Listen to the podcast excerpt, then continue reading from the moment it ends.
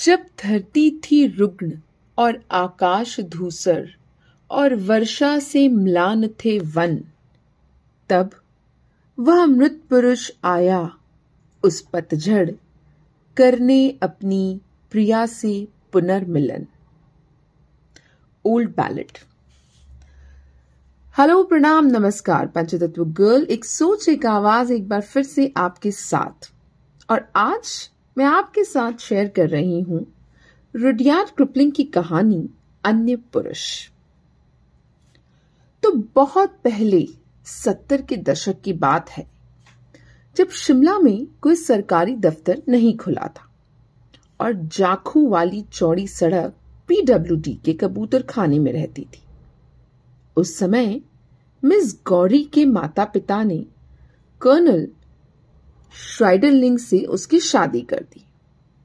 वह गौरी से पैतीस साल से ज़्यादा बड़ा नहीं रहा होगा, क्योंकि वह हर माह दो सौ रुपए पर गुजर बसर करता था और उसके पास खुद का पैसा भी था। तो वह काफ़ी संपन्न था, वह अच्छे खानदान से था और ठंड के मौसम में उसे फेफड़ों में परेशानी रहती थी। गर्म मौसम में दौरे पड़ने का खतरा बना रहता था। मगर यह उसके लिए कभी जानलेवा साबित नहीं हुआ।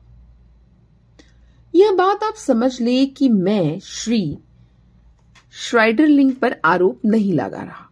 अपने आप में वह एक अच्छा पति था और उसके पास उसका पारा बस तभी चढ़ता था जब बीमारी में उसकी देखभाल की जाती थी। और ऐसा हर महीने में लगभग सत्रह दिन होता था। पैसों के मामले में अपनी पत्नी के प्रति वह करीब करीब दरियादिल था और वहाँ उसके खुद के लिए एक रियायत थी। फिर भी मिसेस श्राइडरलिंग खुश नहीं थी। उसकी शादी तब कर दी गई थी जब वह बीस वर्ष की भी नहीं हुई थी और अपना पूरा बेचारा नन्हा सा दिल एक अन्य पुरुष को दे चुकी थी। मैं उसका आ, नाम भूल गया हूँ मगर हम उसे अन्य पुरुष दूसरा आदमी कहेंगे। उसके पास न पैसा था और न ही संभावनाएँ थी। देखने सुनने में भी वह अच्छा नहीं था और शायद वह सेना के रसद महकमे में या परिवहन में था। मगर इस सब के बावजूद वह उसे बेहद प्यार करती थी और उन दोनों में उस समय एक तरह से बात हो चुकी थी। जब श्राइडरलिंग ने आकर मिसेस गौरी से कहा था कि वह उसकी बेटी से शादी करना चाहता है। तब वह दूसरी बात तोड़ दी गई थी।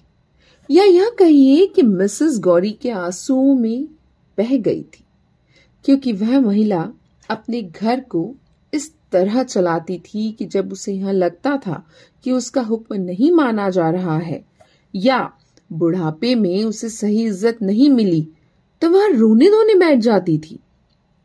बेटी अपनी माँ पर नहीं गई थी, वह कभी नहीं रोई, शादी पर भी नहीं। अन्य पुरुष ने अपने नुकसान को चुपचाप सह लिया और उसे सबसे खराब स्टेशन पर भेज दिया गया।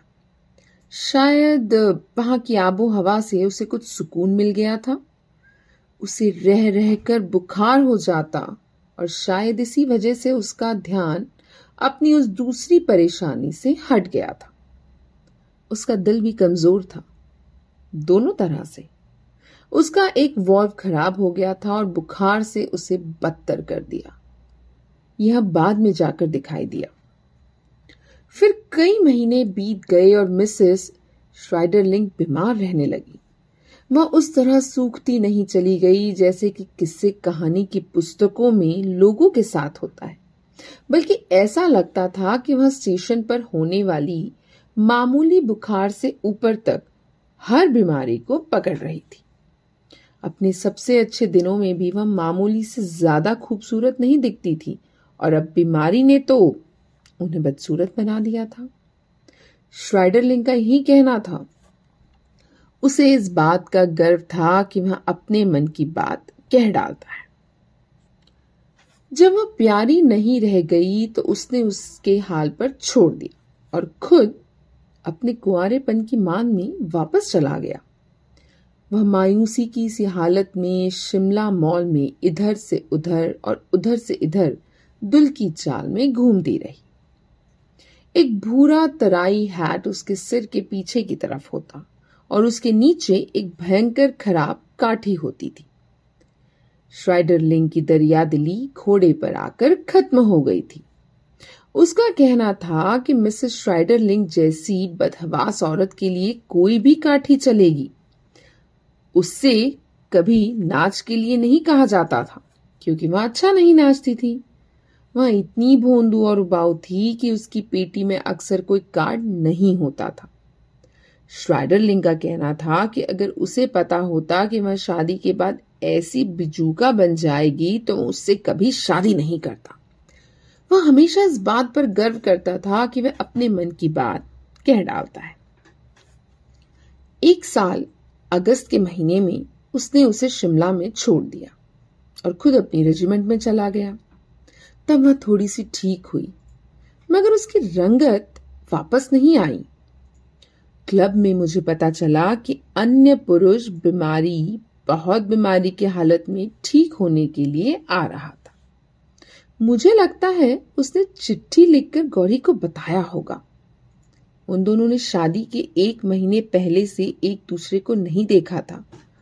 और यहाँ इस कहानी का दुखद पक्ष शुरू होता है। एक दिन डवडेल होटल में मुझे शाम के धुंधलके तक रुकना पड़ गया। मिसेस श्राइडरलिंग उस पूरी दोपहरी बारिश में, मॉल में इधर से उधर और उधर से इधर घूमती रही थी। कार्ट रोड पर आते हुए मेरे पास से एक तांगा गुजरा और इतनी देर खड़े रहने से थका मेरा टैटू मध्यम चाल में दौड़ पड़ा।